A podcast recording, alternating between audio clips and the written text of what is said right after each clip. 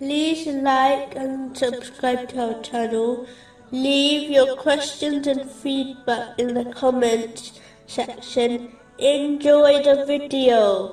Continuing from the last podcast, which was discussing chapter 6, verse 70. And leave those who take their religion as amusement and diversion, and whom the worldly life has deluded. Specifically, it was discussing the importance of accompanying pious people. The people who follow their desires, instead of the teachings of Islam, and cherry pick which commands to follow, according to their wishes, are the ones who have taken Islam as a joke.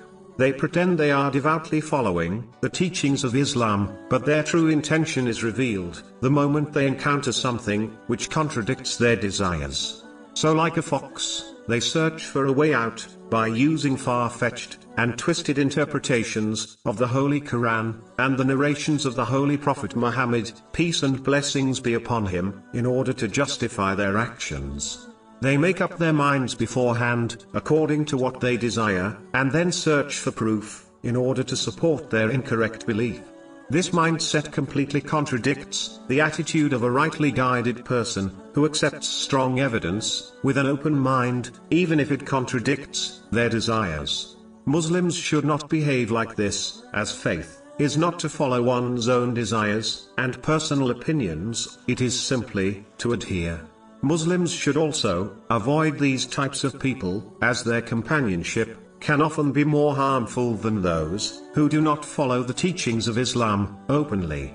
Just like the hypocrites, in some cases, were more dangerous than the non Muslims in the time of the Holy Prophet Muhammad, peace and blessings be upon him.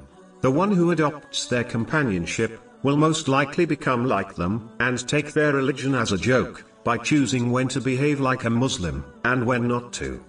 In a narration found in Jami, R. Tirmizi, number 2377, the Holy Prophet Muhammad, peace and blessings be upon him, declared that he was not concerned over the excess of this material world, and his example in this world is of a rider who takes a short rest under the shade of a tree, and then leaves it behind by moving on. The next podcast will continue discussing this verse and topic.